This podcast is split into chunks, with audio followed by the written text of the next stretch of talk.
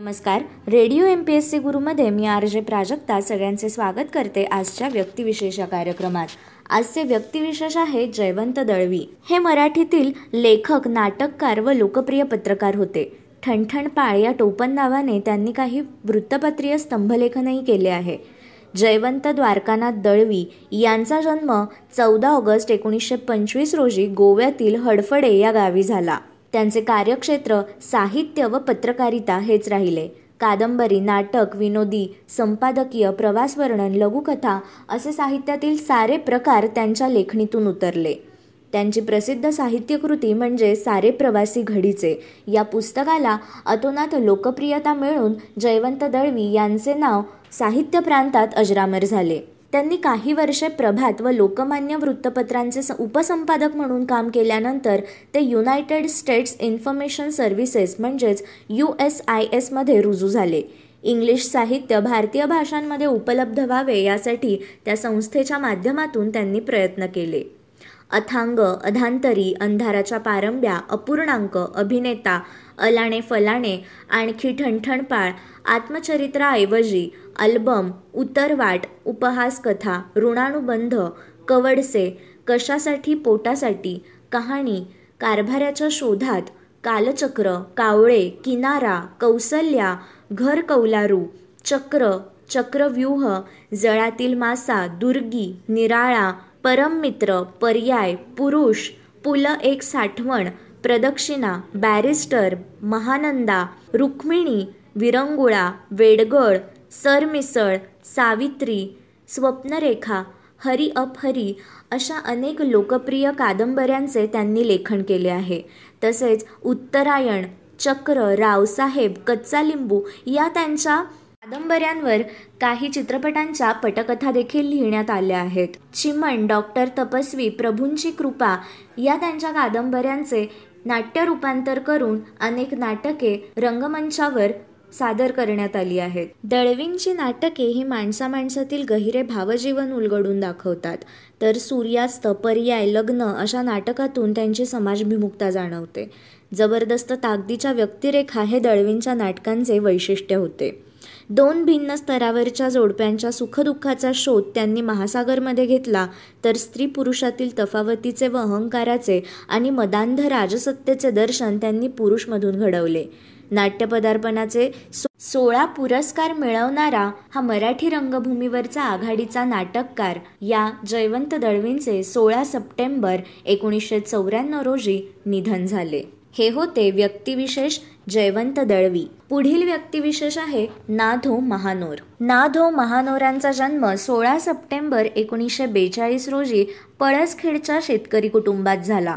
आई वडील दुसऱ्याच्या शेतात राबत असत. महानोरांना चार भाऊ आणि चा तीन बहिणी. ते सगळ्यात थोरले. प्राथमिक शिक्षण पळसखेडला झाल्यानंतर वयाच्या दहाव्या वर्षी ते पुढील शिक्षणासाठी आठ दहा किलोमीटर अंतरावर असलेल्या शेंदुर्णीच्या शाळेत दाखल झाले. शेंदुर्णीच्या शाळेतच कवितेशी त्यांची ओळख झाली. कवितेची गोडी लागली. शाळेत असताना शाळेच्या नाटकांमधून त्यांनी काही कामही केली. मॅट्रिक झाल्यानंतर महानोर जळगावच्या मुळजी जेठा महाविद्यालयात कला शाखेत दाखल झाले. या महाविद्यालयात म ना अदवंत राजा महाजन अशा साहित्यिक प्राध्यापकांकडून महानोरांना भरपूर प्रोत्साहन मिळाले. परंतु घरातल्या अडचणींमुळे वर्ष पूर्ण होण्याच्या आतच शिक्षण सोडून त्यांना गावी जाणे भाग पडले. त्यांच्या वडिलांनी स्वतःची पाच एकर कोरडवाहू जमीन विकत घेतली होती आणि शेतीच्या कामांसाठी वडिलांना त्यांची गरज होती. त्यामुळे महानोरांचे शिक्षण थांबले आणि ते शेतीतच रमले. नाधो महानोर या रानकवीने मराठी साहित्यावर अमिट नाममुद्रा उमटवली आहे. त्यांच्या अद्भुत निसर्ग कवितांनी त्यातल्या रंग गंधांनी नदीच्या प्रवाहासारख्या नादलयींनी वाचक रसिकांना वेड लावले आहे. रानात राहणारा हा कवी निसर्गाची भाषा बोलतो निसर्गाशी संवाद करतो. रसिकांचं बोट धरून त्याला निसर्गात घेऊन जातो. निसर्ग आणि स्त्री ही महानोरांच्या कवितेची केंद्रस्थानं आहेत. या कवितेत निसर्गाचे विविध गंध आहेत विविध ध्वनी आहेत. निसर्गाच्या स्पर्शाने फुललेला व रोमांचित करणारा शृंगार आहे. या कवितेत मातीशी जडलेली नाती आहेत. त्यातल्या वेदना संवेदना आहेत. महानोरांची उत्कट अभिव्यक्ती रोमॅन्टिक भावनिक वळणाने जाते. महानोरांनी गद्यलेखनही भरपूर केले आहे. गांधारी ही कादंबरी गपसप व गावाकडच्या गोष्टी हे लोककथांचे संग्रह ऐशी कळवळ्याची जाती हा व्यक्तिचित्रणात्मक ललितलेखांचा संग्रह असं विविधांगी ललितलेखन त्यांच्या नावावर आहे. याशिवाय यशवंतराव चव्हाण यांचे मौलिक विचार शरद पवार आणि मी तसेच आनंदयोगी पुलं या पुस्तकांमधून त्यांनी महाराष्ट्रातील ही मोठी व्यक्तिमत्व उलगडण्याचा प्रयत्न केला आहे. अर्थात महानोरांचं पहिलं प्रेम कवितेवरच आहे. राणातल्या कविता या त्यांच्या पहिल्याच कविता संग्रहाने मराठी कवितेत त्यांचं महत्त्वाचं स्थान निर्माण केलं. त्यांचे अकरा कविता संग्रह व अजिंठा हे खंडकाव्य प्रकाशित आहे. वही आणि पळसखेडची गाणी हे त्यांच्या लोकगीतांचे संग्रह आहेत. त्यांनी चित्रपटांसाठी गाणी लिहिली आहेत. जैत रे जैत या चित्रपटात त्यांच्या कविताच गाण्याच्या रूपाने आविष्कृत झाल्या आहेत. महानोरांचं लोकसाहित्याबद्दलचं प्रचंड प्रेम व जिव्हाळा आहे. या प्रेमापोटी त्यांनी आपल्या भागातील लोकगीतं व लोककथा शोधून एकत्रित करून संग्रह रूपाने त्यांचा परिचय महाराष्ट्राला घडवला. यासाठी त्यांनी खूप कष्ट घेतले होते. वही हा मराठवाड्यात लोकप्रिय असलेला लोकगीतांचा प्रकार. महानोरांनी लिहिलेल्या भया त्यांच्या वही या संग्रहात आहे. चांद केवड्याची रात आली या समोर राजा माझ्या आंबाड्याला बांधाया गजरा. अशी भाऊक मधाळ शब्दकळा लाभलेल्या वहीचं राजस्वरूप असं आहे. विलक्षण लयकारी लाभलेल्या या कवीने मुक्तछंदही भरपूर लिहिला. प्रार्थना दयाघना मुक्तछंदात आहे. अजिंठातील गिल पारूची कथा मुख्यत्वाने मुख्य छंदात आहे आणि तिची कहाणीसुद्धा. महानोरांच्या कवितेचे असे विविध पैलू आहेत. एकोणीसशे अठ्ठ्याहत्तर साली ते महाराष्ट्र विधान परिषदेचे सदस्य झाले. मराठी साहित्य परिषदेच्या वतीने पुण्यात झालेल्या पहिल्या पर्यावरणप्रेमी साहित्य संमेलनाचे ते अध्यक्ष होते. इतकेच नव्हे तर दशदिवसीय ई साहित्य संमेलनाचे अध्यक्षपदही त्यांनी भूषवले होते. अशा नाधो महानोर या निसर्गकवीच्या कवितांवर बालकवी यांच्या काव्याचा परिणाम जाणवतो. हे होते आजचे व्यक्तिविशेष.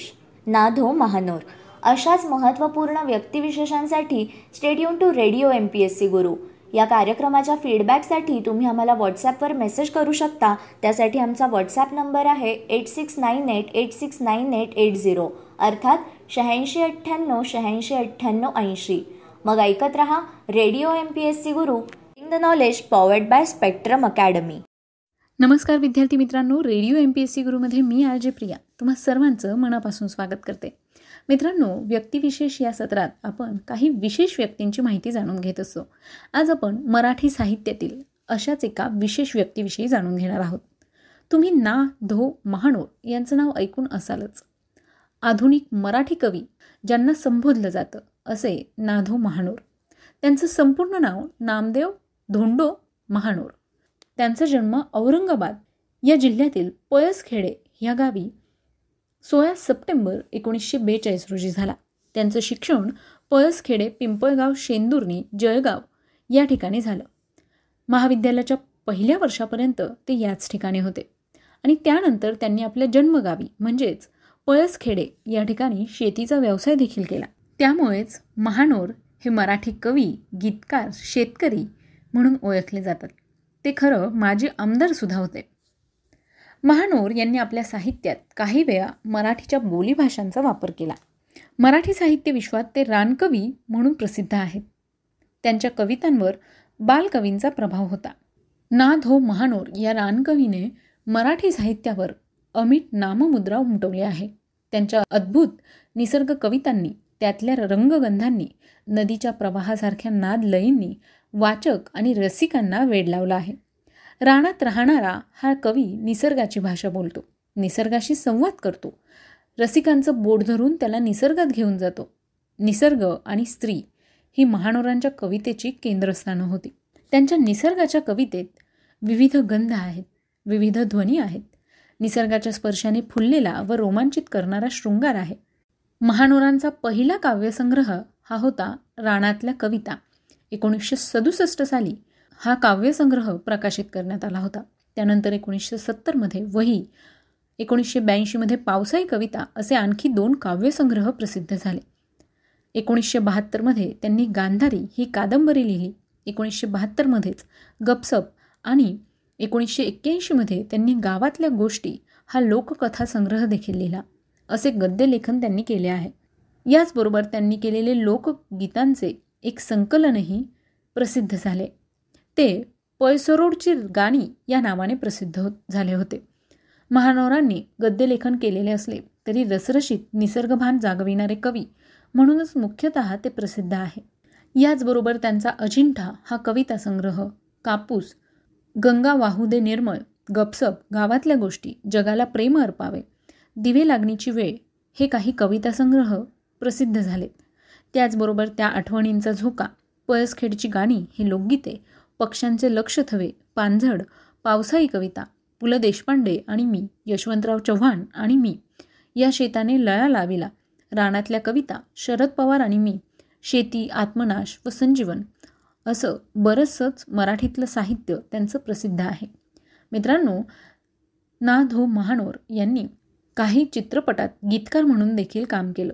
यामध्ये अबोली एक होता विदूषक जैत रे जैत दूरच्या रानात केळीच्या बनात दोघी मुक्ता सर्जा मालक उरुस अजिंठा यशवंतराव चव्हाण असे काही चित्रपट आहेत. मित्रांनो तुम्ही आम्ही आजही जैत रे जैत या चित्रपटाची गाणी अतिशय आवडीने ऐकतो. या चित्रपटातील बरीचशी गाणी ही नाधो महानोर यांनी लिहिलेली आहे. महानोर हे एकोणीसशे अठ्ठ्याहत्तर साली महाराष्ट्र विधान परिषदेचे नियुक्त सदस्य झाले. त्यांना विविध पुरस्कारांनी सन्मानित करण्यात आलं. यामध्ये त्यांना भारत सरकारचा पद्मश्री हा पुरस्कार एकोणीसशे एक्क्याण्णव साली देण्यात आला. तर जागतिक चित्रपट महोत्सव गीतकार जीवन पुरस्कार दोन हजार पंधरा साली देण्यात आला. याचबरोबर महाराष्ट्र शासनाचा कृषीभूषण हा पुरस्कार एकोणीसशे पंच्याऐंशी साली देऊन त्यांना सन्मानित करण्यात आलं होतं. एकोणीसशे एक्क्याण्णवमध्ये वनश्री पाणलोट पर्यावरण क्षेत्रातील कार्याबद्दल सुद्धा त्यांना पुरस्कार दिला गेला होता. कृषीरत्न शेती क्षेत्रातील बहुमोल कामगिरीबद्दल त्यांना सुवर्णपदक दोन हजार चार साली देण्यात आलं होतं. याचबरोबर दोन हजार चार साली डॉक्टर पंजाबराव देशमुख गौरव पुरस्कार देण्यात आला. याचबरोबर दोन हजार नऊ साली कुसुमाग्रज प्रतिष्ठानचा जनस्थान पुरस्कार देखील त्यांना मिळाला होता. दोन हजार साली पानझड या त्यांच्या साहित्यासाठी त्यांना साहित्य अकादमीचा सर्वोच्च पुरस्कार मिळाला होता. दोन हजार बारा साली महाराष्ट्र शासनाकडून विंदा करंदीकर जीवनगौरव पुरस्कार देखील त्यांना मिळाला होता. याचबरोबर मराठवाडा भूषण पुरस्कार अनंत भालेराव स्मृती पुरस्कार अशा काही महत्त्वाच्या पुरस्कारांनी त्यांना सन्मानित करण्यात आलं होतं. मित्रांनो घन ओथंबुन येती हे गाणं तुम्ही ऐकलंच असेल. हे गाणं लिहिलं आहे नाधव महानोर यांनी. आज त्यांच्या जन्मदिवसाच्या निमित्ताने आजचं हे गाणं खास तुमच्यासाठी. ऐका घण ओथंबुन येती. नमस्कार विद्यार्थी मित्रांनो. Radio M P S C गुरुमध्ये मी आर जे प्रिया. तुम्हा सर्वांचं मनापासून स्वागत करते. मित्रांनो व्यक्तिविशेष हे सत्र म्हटलं की आपण काही महत्त्वाच्या व्यक्तींची माहिती जाणून घेत असतो. मग ते सामाजिक कला क्रीडा विज्ञान तंत्रज्ञान साहित्य अशा सगळ्याच क्षेत्रातली लोक. मित्रांनो या लोकांनी मानवजातीसाठी उपयुक्त आणि महत्त्वाचं असं काम केलेलं असतं. आजही त्यांनी लावलेले शोध त्यांनी केलेलं कार्य हे आपल्याला कोणत्या ना कोणत्या स्वरूपाने महत्त्वाचं ठरत असतं. मग मित्रांनो असाच एक अवलिया ज्याच्याविषयी आज आपण जाणून घेणार आहोत. तुम्ही फॅरनहाईटबद्दल ऐकलं आहे का? तर तुम्ही म्हणाल फॅरनहाईट हे एक एककाचं तापमान आहे जे तुम्ही विज्ञानात ऐकलं असेल.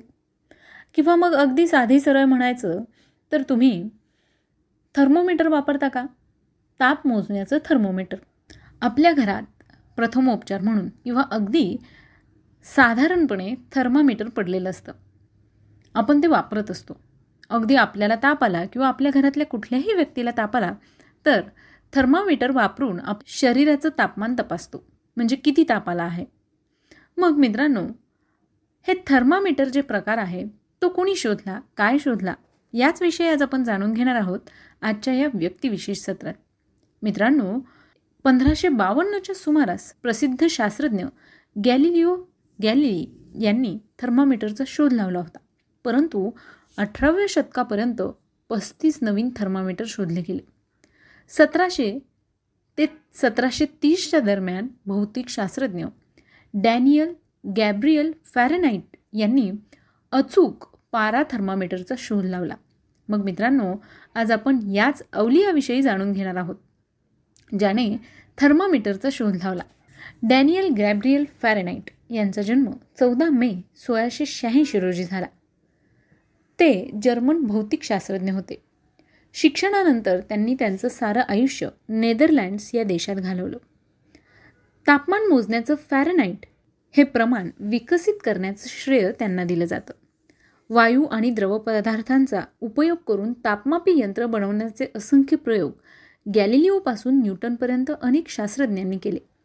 परंतु सतराशे एकोणीस ते सतराशे चोवीस या कालावधीत डॅनियल फॅरेनाईट यांनीही तापमापकावर प्रयोग केले. फॅरेनाईट यांनी काचेच्या उभ्या नळीत आधी अल्कोहोल वापरून आपल्या प्रयोगाला सुरुवात केली. त्यात अपेक्षित असं यश न मिळाल्याने मग त्यांनी पारा वापरून प्रयोग सुरूच ठेवले. हे तापमापक जास्त सुटसुटीत आणि अचूक ठरलं. पाण्याचा बर्फ होणे वाफ होणे मानवाच्या शरीराचे तापमान या गोष्टी अचूकपणे नोंदवित असल्याची खात्री पटल्यावर फॅरनाईट यांनी तापमापकाला आपले नाव देऊन प्रयोग जगासमोर आणला आजही आपण अंगातील ताप मोजण्यासाठी वापरतो त्या तापमापीवर म्हणजेच थर्मामीटरवर सेल्सिअससह फॅरेनाईटची पट्टी दिसते. तेव्हा आपल्या बोलण्यात नेहमी गृहीत धरलं जातं ते फॅरेनाईट या एककाचं तापमान. उदाहरणार्थ शंभर डिग्री ताप.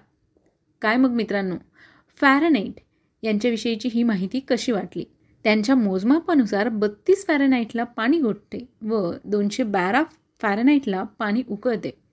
मित्रांनो आपल्यासाठी सगळ्यात महत्त्वाचा शोध ठरलेलं म्हणजेच फॅरेनाईट फॅरेनाईट यांचा मृत्यू ॲम्स्टरडॅम या ठिकाणी सोळा सप्टेंबर सतराशे छत्तीस रोजी झाला. मित्रांनो आज त्यांचा स्मृतिदिन आहे.